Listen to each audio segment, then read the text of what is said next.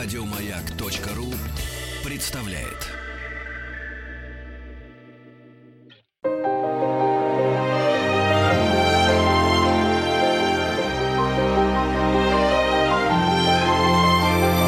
Игорь Ружейников и его собрание слов.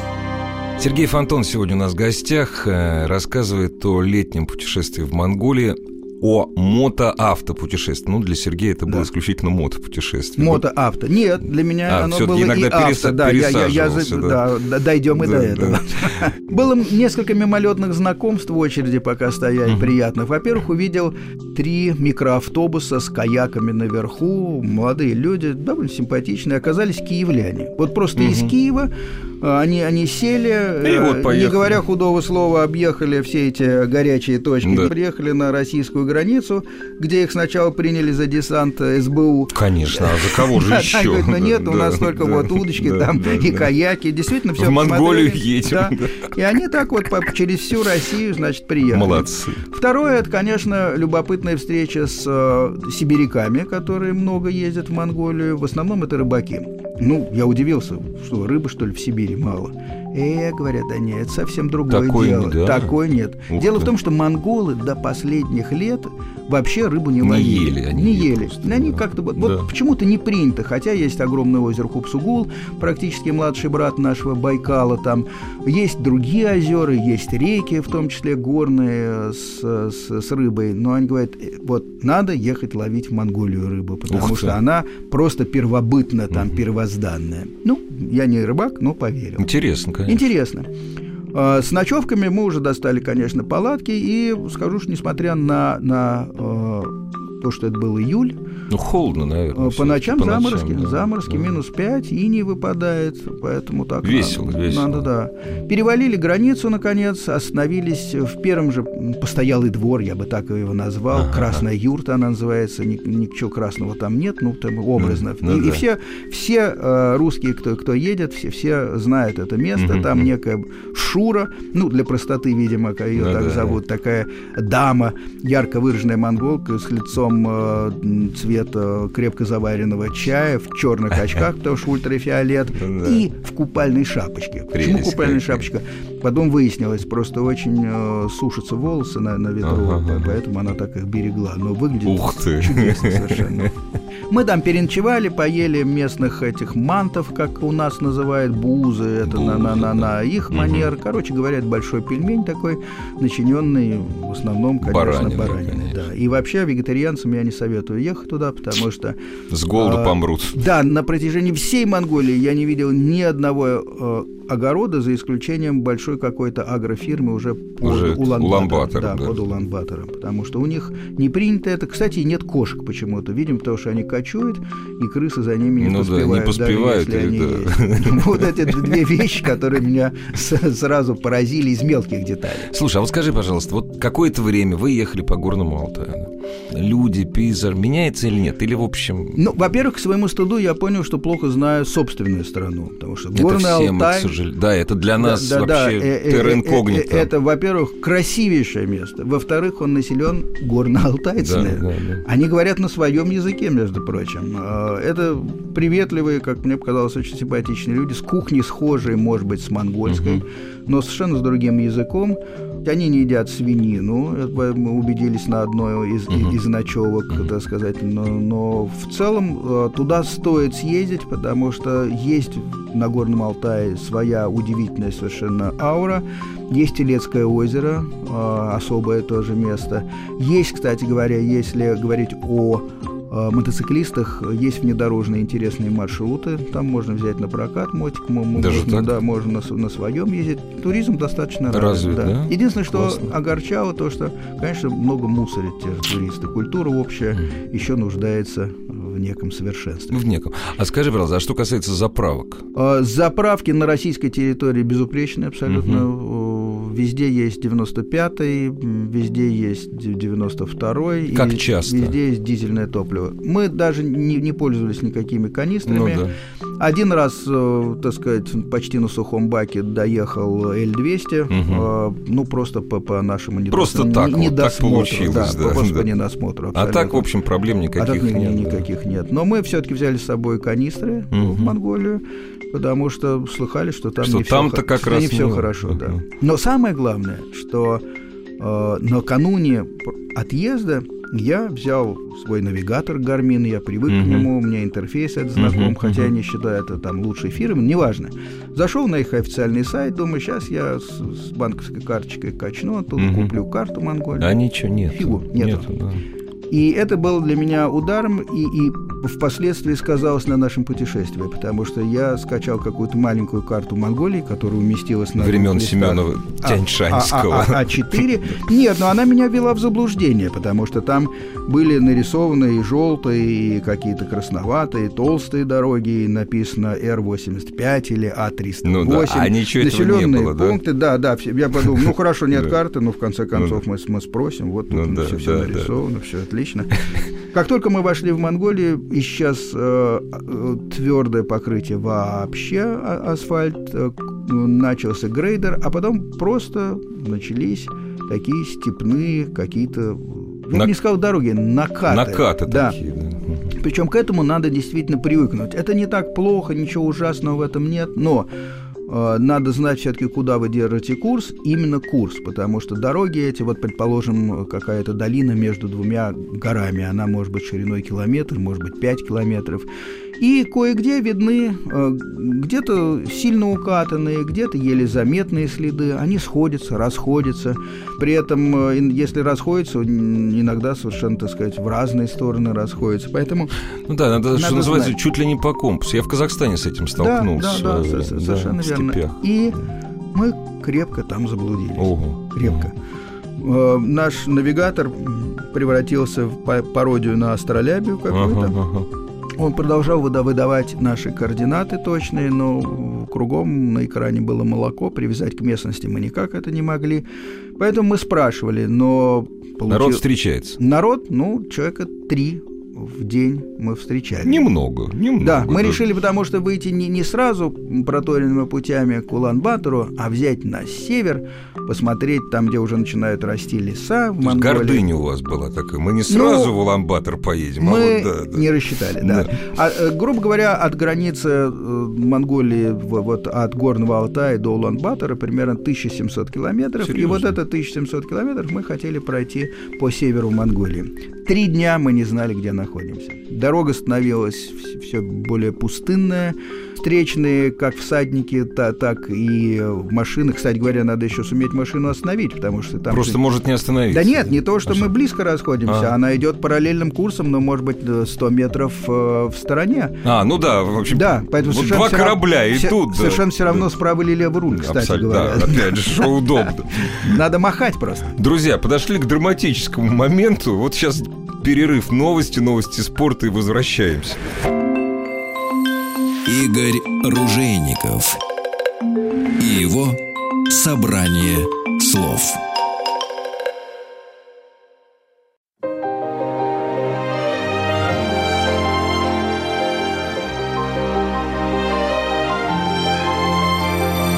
Игорь Ружейников и его собрание слов. Здравствуйте, дорогие друзья. Спасибо за то, что ваши приемники настроены на «Маяк». Спасибо за то, что вы слушаете программу «Собрание слов». Меня зовут Игорь Ружейников. Сегодня в гостях у нас... Я даже не знаю, как его представить, так что... Дорогие друзья, просто Сергей Фонтон. Это хорошо? Это хорошо я представил. Сергей, привет. Я думаю, правильно, потому что вот был Александр Пушкин, а есть Сергей Фонтон. Нет, и от такого представления никто никогда, так сказать, не отшатнется и не убудет. Дело в том, что я не люблю это слово «медийная персона». Дело в том, что на радио, на телевидении ты работаешь долгие годы. Долгие годы ты являешься абсолютно непререкаемым, ну, может, конечно, непререкаемым, не знаю, в общем, непререкаемым для меня авторитетом, мотоавторитетом. И поэтому 10 раз объяснять, кто такой Сергей Фонтон. Ну, можно там говорить старший-младший еще, это... Вот. Ну, я считаю, это излишне. Сергей Фонтон на студии, и мы сегодня нашу беседу посвящаем очередному приключению Сергея. Вот давайте сразу мы начнем вот с твоего приключения, потому что когда ты мне сказал, что ты в Монголию съездил, я подумал, что ну как-то совсем уж. Это была задумана поездка как бюджетный вариант ловли уходящей натуры, я бы так сказал. Это как? Ну-ка поподробнее. Очень просто. В тяжелые времена доллар, евро, что тут объяснять? Плюс у меня есть ощущение, что Европа останется всегда Европой. Будет там больше черных, простите за выражение, или меньше, неважно. Загорелых. Америка всегда останется Америкой.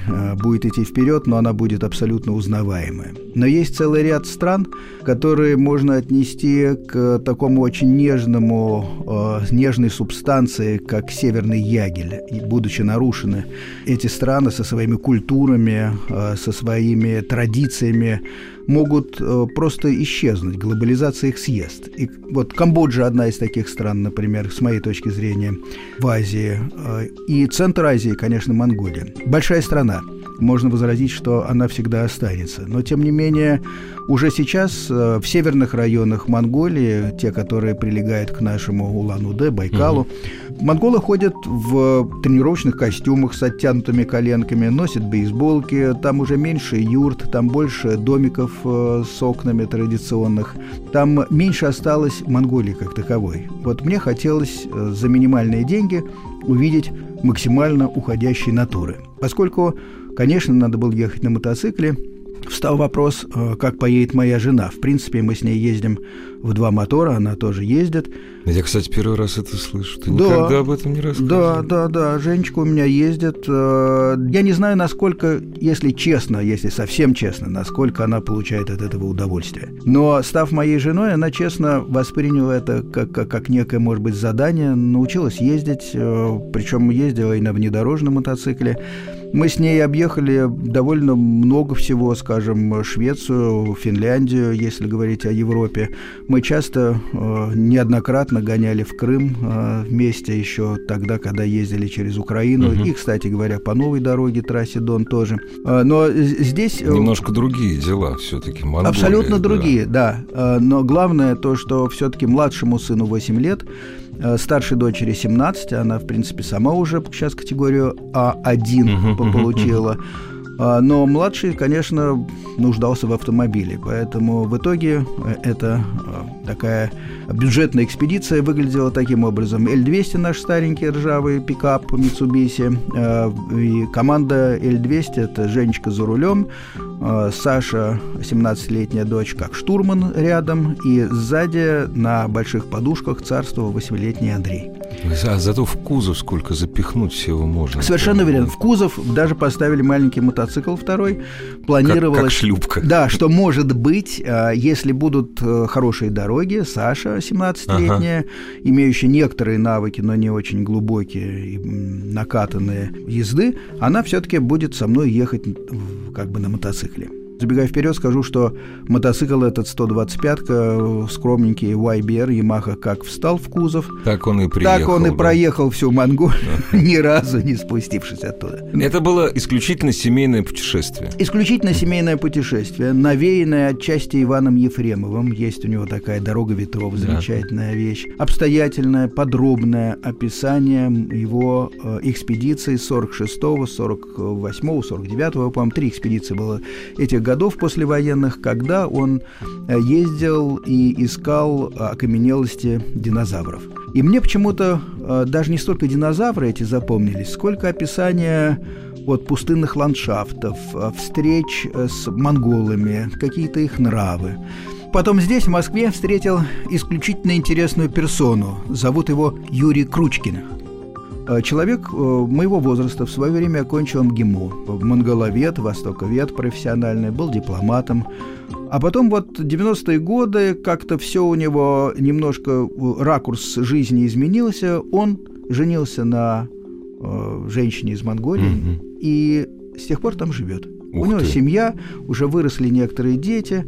но он просто герой Улан-Батора, его знает каждый иностранец, который там живет, потому что он говорит лучше, чем монголы многие по-монгольски. Он пишет книги, он пишет словари, пишет разговорники. Кстати говоря, перед поездкой я пытался купить какую-нибудь литературу у нас по Монголии.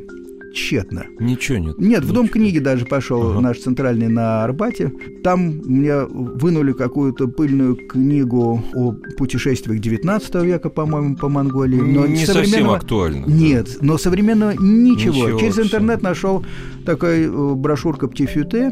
Помните, да. Французы целую серию издали. Она тоже в 10-летней давности. С моей точки зрения, многое в ней устарело. А Юрий Кручкин вообще поднял насмех «Птифюте» и сказал, что вообще все это ерунда. Но он в Москву приезжает сейчас. Он один раз за 30 лет приехал в Москву. Вот, и тут как раз ты его и поймал. Через преподавателей МГИМО, как это ни странно, я вот в тот момент так повезло, мы с ним встретились, поговорили, и он сказал, да, доезжайте до Монголии, до Улан-Батора, ничего не бойтесь. Дороги, говорит, ну, сейчас улучшаются, да, все. В общем, увидимся. Я купил еще весной потрепанный 10-летний мотоцикл Ямаха XT660R, такой есть, если мотоциклисты нас слушают. Ну, неважно, эндуро, один цилиндр, 48 лошадиных сил, выносливый, неприхотливый, уже сильно потрепанный, его не жалко. Стал думать, чтобы навесить кофры, потому что идея была такая, что все-таки, несмотря на то, что идет параллельно машина, я самостоятельная единица и все свое везу с собой, кроме, может быть, комплектов запасной резины. Да. Поэтому я заглянул, хотел повесить фирменные кофры, ахнул, сколько они стоят, и подумал, ну что ж, это бюджетная экспедиция, я буду делать антикризисный мотоцикл. Пошел в Икею, заглянул в уголок, который называется «Аккуратный дом», и увидел, там у них есть такие пластиковые ящики, которые штабелируются, еще друг на друга ставятся. Я думаю, по-моему, прикинул с сантиметром, все отлично. Купил его, еще два маленьких ящика, которые поперек ставятся. Потом пришел домой. К счастью, у мотоцикла уже был довольно большой багажник. Я усилил ящик внизу фанерой толстой, еще кое-какие сделал приспособления. Меня совершенно не смущало, что не запирается, потому что вообще-то все эти запоры на мотоциклетные кофры – это фикция полная. Это смешно, конечно. У меня много раз открывали, ломали эти замки, как только я отворачивался. Поэтому вообще надо понимать, что мотоцикл – уязвимая конструкция, поэтому не надо его оставлять надолго во всяких... В одиночестве. Совершенно верно. И сделал этот кофр, действительно, еще одну фирменную канистру, правда, запасную, на 5 литров приспособил, пластиковую. Короче, у меня получился такой путешественнический мотоцикл. Чтобы он еще хорошо смотрелся, я обклеил всякими накопившимися у меня за многие годы мотоциклетными наклейками. Я не знал, куда их просто девать, а тут я вот всех нашлепал. Да.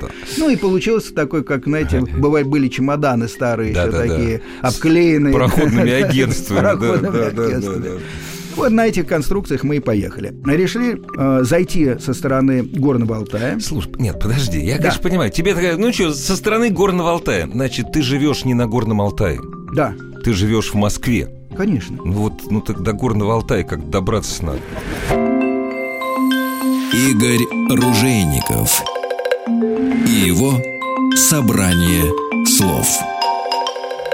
До Горного Алтая от Москвы примерно 4500 километров. Ну, чего там делов-то? Да, но дорога идет по Сибири. Мы перешли, естественно, Урал, там Новосибирск, потом обошли Казахстан, потому что, надо сказать, ничего плохого, но там войти и выйти, две границы лишние, все равно очереди. Зачем? Не нужно. Да. А так, получается, километров на 300, может быть, больше, может быть, на 200 даже, неважно. И сколько вы шли вот до Горного Алтая? Мы взяли с собой палатку, но решили, что на территории России мы будем стараться останавливаться. Цивилизация. Вот что будет по дороге, не сворачивая. И скажу, что у нас сейчас все, в принципе, дороги и по Сибири тоже окружены кемпингами и в основном такими компактными гостиницами, рассчитанными на дальнобойщиков. Они абсолютно нормальные. Да. Вы получаете примерно за 1500, если на одного, примерно 2000, если на двоих, чистые постели, душ, естественно, не на этаже, а у себя. И, как это ни странно, наладилась кормежка. Круглосуточно там кормят. Причем совершенно нормально. Хорошо, да. Вот. Единственный раз, я не знаю, так получилось, в Башкирии почему-то, ну, ничего не хочу сказать про Башкирию, но именно там нам не повезло, уже темнело, мы никак не могли найти ничего такого подходящего. Это была худшая остановка, 500 рублей с человека за койку и душ на этаже. Это не... Ну, все равно душ отвыкли, после... Отвыкли. Да. А так мы пришли действительно в Горный Алтай, Манжерок. Помните, Манжерок, такая песня? Конечно, прекрасно. Нет, так ты не сказал, сколько ехали, вот до Алтая вы ехали, сколько? Мы ехали не спеша и... попали сразу в дожди, как нам повезло. Да. Мои девчонки, значит, с Андреем, они весело щебетали в машине, да, слушали всякие там Робинзон Крузо, они слушали еще что-то такое, да, развлекались. Но я тоже, в общем, привык к дождям, что не всегда светит солнце, у меня есть дождевик, но мы ехали, по-моему, 5 дней ехали до Горного Алтая, до Манжерока. Там сделали паузу, остановку. Во-первых, там замечательная река Катунь, которая катит свои воды с порогами. Вся Сибирь ездит как раз отдыхать вот в Горный Алтай. Для них это примерно как для нас сгонять в Крым.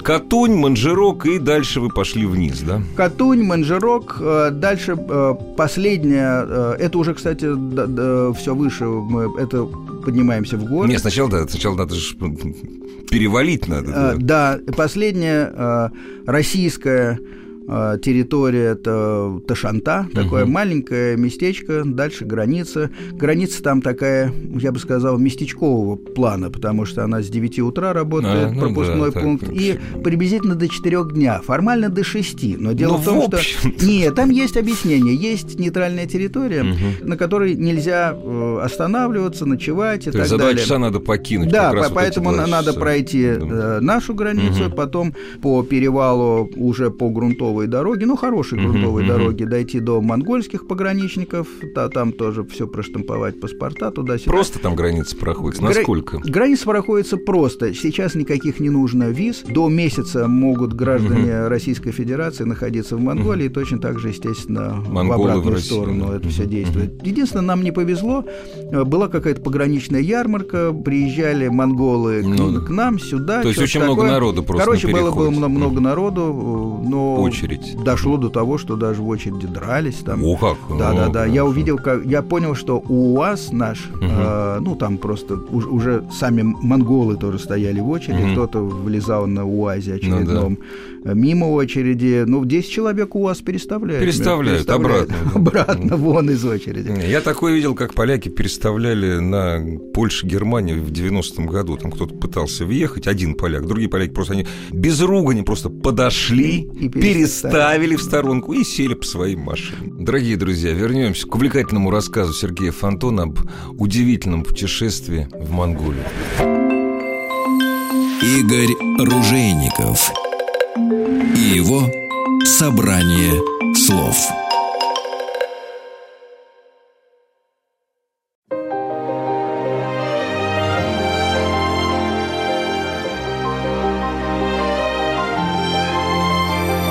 Игорь Ружейников и его собрание слов. Сергей Фонтон сегодня у нас в гостях. Вот добрались мы до Гоби, до раскопок динозаврских. Сергей, а скажи, там иностранцев вообще много в Улан-Баторе? Много. Во-первых, есть школы, где преподают на английском. И сейчас... Очень много компаний, добывающих, пытается закрепиться в Монголии, в том числе канадских, насколько я понимаю, американские, естественно, есть европейские. Но им очень трудно составлять конкуренцию Китаю, потому что объявляются тендеры, но, допустим, все эти цивилизованные европейские западные компании говорят, да, это вот мы посчитали, будет стоить условно там 100 единиц. Ну, да, приходят китайцы, по крайней мере, я слышал вот эти рассказы, и говорят, да все это ерунда, мы за 50 сделаем. А ларчик очень просто открывается, потому что в большинстве случаев бухгалтерия серая и просто черная. Ну, да. Они исповедуют принцип зацепиться, а дальше уже будут решать вопросы по месту. Вот они большие мастера решения вопросов по месту. Поэтому у всего такого западного населения Улан-Батора, иностранцев, есть ощущение, что лет через 10... Никого, кроме Китая, там не будет. Да. Ну, скорее всего, так оно будет на самом деле. Кстати, а там есть русские вот этнические? Конечно. Во-первых, есть русская газета, которая выходит. О, как? Да, на русском языке. Она выходит, по-моему, 2 раза в месяц, но это совершенно нормальная газета «Монголия сегодня». В ней обсуждаются разные насущные вещи. Я встречался и с главным редактором, и с 2 корреспондентами, это которые русские там работают. Нет, это монголы. Монголы, говорящие по-русски. Которые считают, что вот должна быть такая газета, она есть. Есть все-таки еще понимание, что старшее поколение, конечно, говорит и понимает по-русски. И это было счастье, когда мы встречали кого-то в малонаселенных районах. Говорящего по-русски. Да, старшего поколения, потому что люди, как правило, или учились, или работали, или как-то были связаны с Советским Союзом. Младшее поколение, школьники, кстати, прилично говорят на английском. Даже в аймачных центрах. Это совершенно нормально. Среднее поколение, в смысле иностранных языков, оказалось немного потерянным, потому что, видимо, еще ничего не было налажено, они говорят только по-монгольски, русского не знают, и, несмотря на то, что они постоянно улыбаются, очень приветливы, всегда готовы помочь, но объясниться трудно. Ну вот представление вообще о монголах, как о нации, вот как они предстают в исторических фильмах, свирепых, стреляющих, завоевывающих полмира, совершенно сейчас другой этнос совершенно. Наверное, им пошла на пользу вот буддизм, который пришел к ним в форме ламаизма. Ламаизм, конечно. Да, и сохранил черты такое еще язычество у них же. У них очень много от языка. Они верят о Боге, есть духи, там они складывают камушки. Но это привело к жертвоприношению с молоком, водкой, вот это вот. Да, это все привело к тому, что это удивительно приятное общение. Ненавязчивые. Нет, да? С юмором люди. Единственное, что, так сказать, как мне показалось, не всегда надо понимать буквально то, что они собираются, допустим, сделать завтра. Потому что завтра это может быть и послезавтра. Это вообще отложено. Маньяна. Совершенно верно, да. А так, в принципе, это очень, мне кажется, приятные для общения люди. Сейчас кто-то говорит о том, что рождается какой-то такой у них, может быть, даже шовинизм. Я этого не заметил. Действительно, Чингисхан – это их все. Это вот как Александр Пушкин у нас, у них Чингисхан. И с этим не стоит спорить, хотя исторически там многое, конечно, не ясно и подлежит еще проверки разнообразные. Нет, для них все ясно. Для них это все ясно. Да. Да. Есть огромный памятник Чингисхану, естественно. Все называется именем Чингисхана и так далее, так далее. Это я так как бы своих болгарских друзей спрашиваю. Ну, все-таки вот скажите мне, все-таки Кирилл и Мефодий, вот они греки были или Игорь, конечно, болгар. Конечно, сербы мне то же самое говорили. Поэтому мне кажется, что Россия в какое-то время немножко была занята своими внутренними делами, и вот эту вот дружескую ноту, очень хорошую, как-то упустила. Сейчас времена меняются, сейчас, мне кажется, речь идет о том, чтобы построить там еще железную дорогу, еще что-то такое, и все это правильно, потому что монголы, в принципе, очень к нам хорошо относятся, а что касается вот семейного туризма, не только охоты, не только рыбалки, мне кажется, что можно смело садиться и ехать туда. Да, причем достаточно, все-таки не обязательно никакой подготовленный автомобиль. Да, клиренс желательно иметь повыше. Не, ну все-таки Л-200 это хорошая машина, но это гражданская машина. Гражданская, да, у меня нет никаких шноркелей, никакого лифтования, все это ерунда, потому что можно найти места, где и это не поможет. И вот самое главное. Совершенно верно. И, кстати говоря, для этого не обязательно ехать в Монголию, можно под Москву. Возьмите трофи-рейды все эти, где гонки на лебедках, так сказать, происходят. Поэтому Монголия абсолютно безопасна. Можно где угодно ставить палатку, и, во-первых, мало того, что никто ничего худого слова не скажет, это разрешено, но и с точки зрения преступности пока это совершенно чистая и хорошая сторона. Поэтому мы поставили большую палатку четырехместную, там было 2 отделения, большой тамбур, там у нас стояла всегда вот газовая эта плиточка, мы ели традиционную... Там с комфортом ездить. Еду, туристическую, я вспомнил вкус тушенки с гречневой кашей. Прекрасно. Но все это было мило. Кстати говоря, зря мы покупали все это здесь, все это можно купить при заезде в любом магазине, вот дошираки, тушенки, все то же самое абсолютно продается. В смысле бензина, 80-й бензин везде. 80-й. Но 80-й, да. Выяснилось, что японские мотоциклы все-таки едят 80-е, ничего так не портится. Но если вы едете на бензиновой машине, надо понимать, что 95-й вот он только ближе к центру. Да. И везде есть дизельное топливо. Оно действительно несколько другое. Немножко, как я называю, как в детстве, оно более маслянистое. Грязное. Да, но надо сказать, что современные моторы его переваривают, ничего такого плохого не случается. Наверное, если всю жизнь на нем ездить, что-нибудь там меньше проживет, закоптится. Да. Но вообще все это нормально. Ой, Сергей, я... Каждый раз, когда я слушаю твои рассказы, рассказ на снегоходах о северном путешествии, рассказ по Монголии, о летнем путешествии, у меня единственная к тебе просьба – береги себя. Вот в следующем своем береги себя, чтобы на костылях не возвращаться. Сейчас у тебя все нормально? Сейчас все нормально, да, я давно езжу на мотоцикле снова, я уже обратно, когда мы ехали, мы возвращались через север, через Улан-Удэ, через Байкал наш, отведали Омуля, естественно, я уже рулил, несмотря на гипс, потому что мог нажимать на сцепление. Друзья, удивительный человек, журналист, мотоэксперт, неутомимый путешественник Сергей Фонтон сегодня был у нас в гостях и придет еще, я уверен, не раз. Спасибо, обязательно приду. Игорь Ружейников и его собрание слов.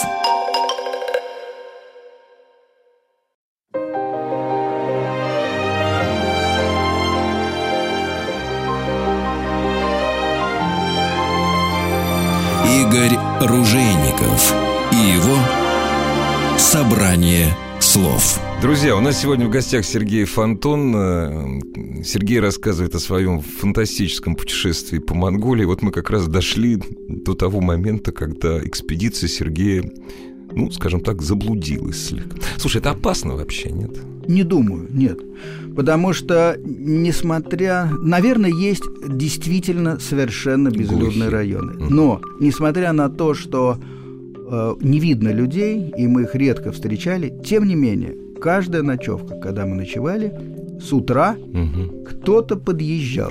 На мотоцикле или каком-то китайского производства, маленьком такой трещотке, причем это может быть бабушка какая-нибудь, то ли всадник. У них очень точно как-то наметан глаз, и они прекрасно знают своих соседей, несмотря на то, что юрты расположены иногда на расстоянии там 15-20 километров. Для них это соседи. Это все равно, что вот соседи по лестничной клетке. Они знают по именам. Так, а это новые кто-то появились, непонятно. И в основном все хорошо просматривается, за исключением ущелья, гор. Там действительно никто к нам не подходил. Но там, где кочевники пасут скот, причем это большие стада, сотни голов, и понятно, почему они кочуют, потому что растительность очень скудная, они просто едят и едят, бедные эти, причем сразу все пасутся, там коровы, лошади, козы, овцы. Все вместе, абсолютно. Все съедают. Да, у меня даже впечатление, что они не всегда знают, сколько их точно, но...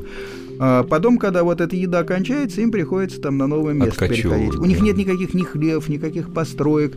Поэтому зимой, когда наступает там холодная зима, но, к счастью, малоснежная, как правило. Uh-huh. Все эти бедные животные просто выковыривают из-под снега себе uh-huh. еду. Те даже коровы, поэтому они такие худые, поджарые коровы. Там. Мускулистые.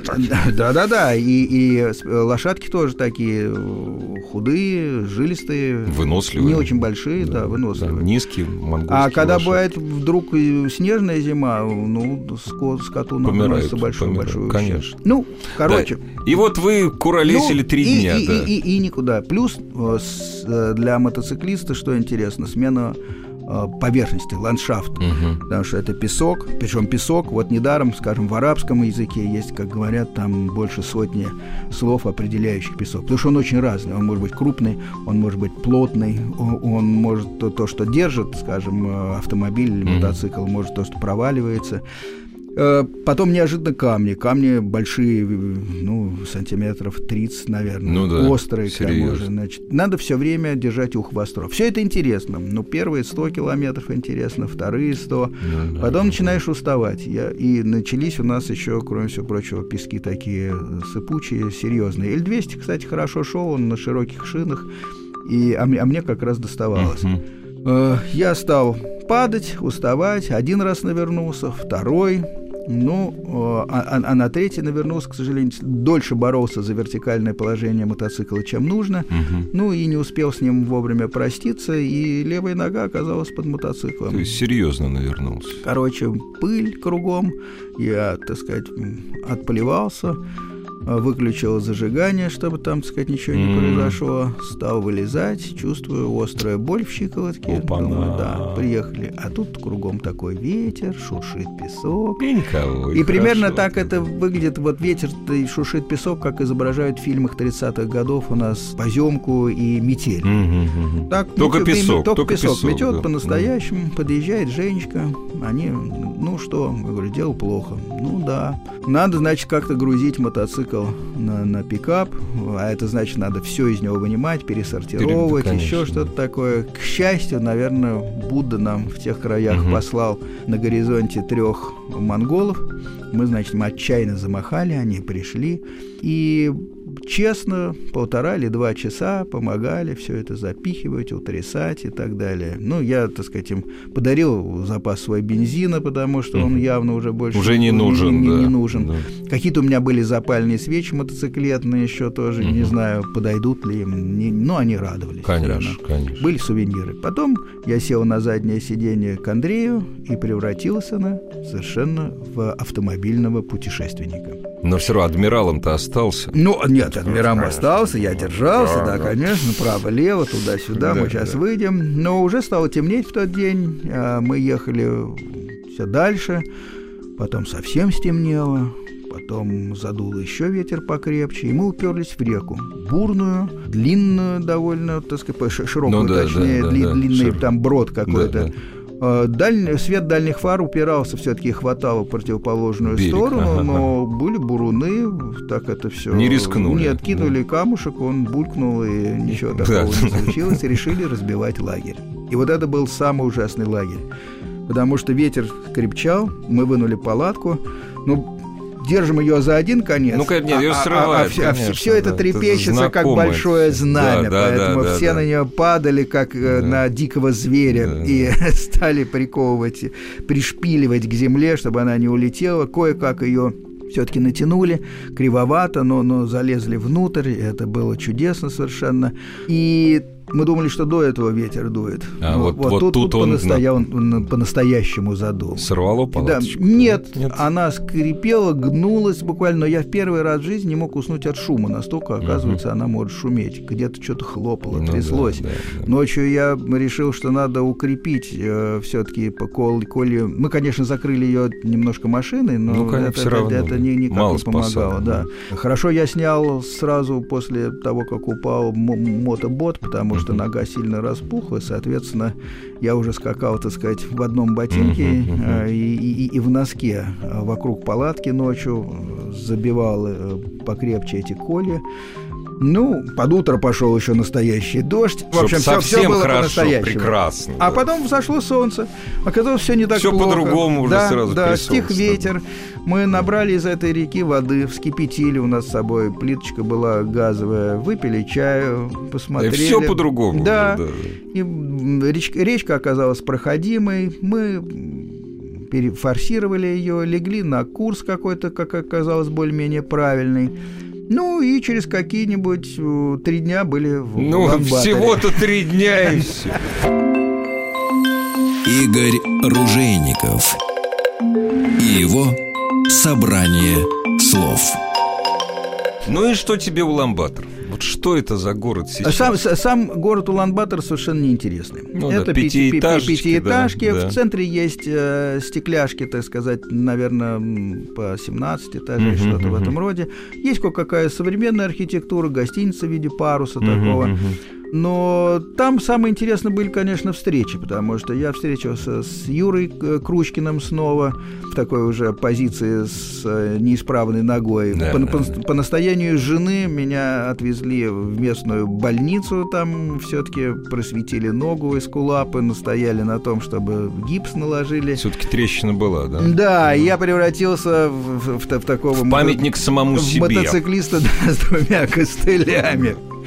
Вот, но были еще любопытные встречи с палеонтологами, потому что идея все-таки проехать по следам Ивана Ефремова у меня была и есть до сих пор.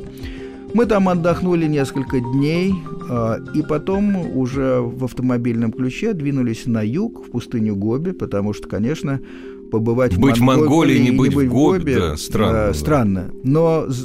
Пустыня Гоби – удивительное место. Это как будто 33 разных пустыни. Это совершенно разные вещи. Вот есть куски абсолютно такие зеленые. Ну, пусть это колючки, но все-таки это зелень. Даже есть отдельные районы, где водятся какие-то копытные, худенькие такие, прыгают. Джейраны какие-нибудь. Да, ну, я боюсь наврать, но какие-то. Во всяком случае, живность. Худенькие зайчики там еще скачут. Очень худенькие. Ну, как это по пустыне.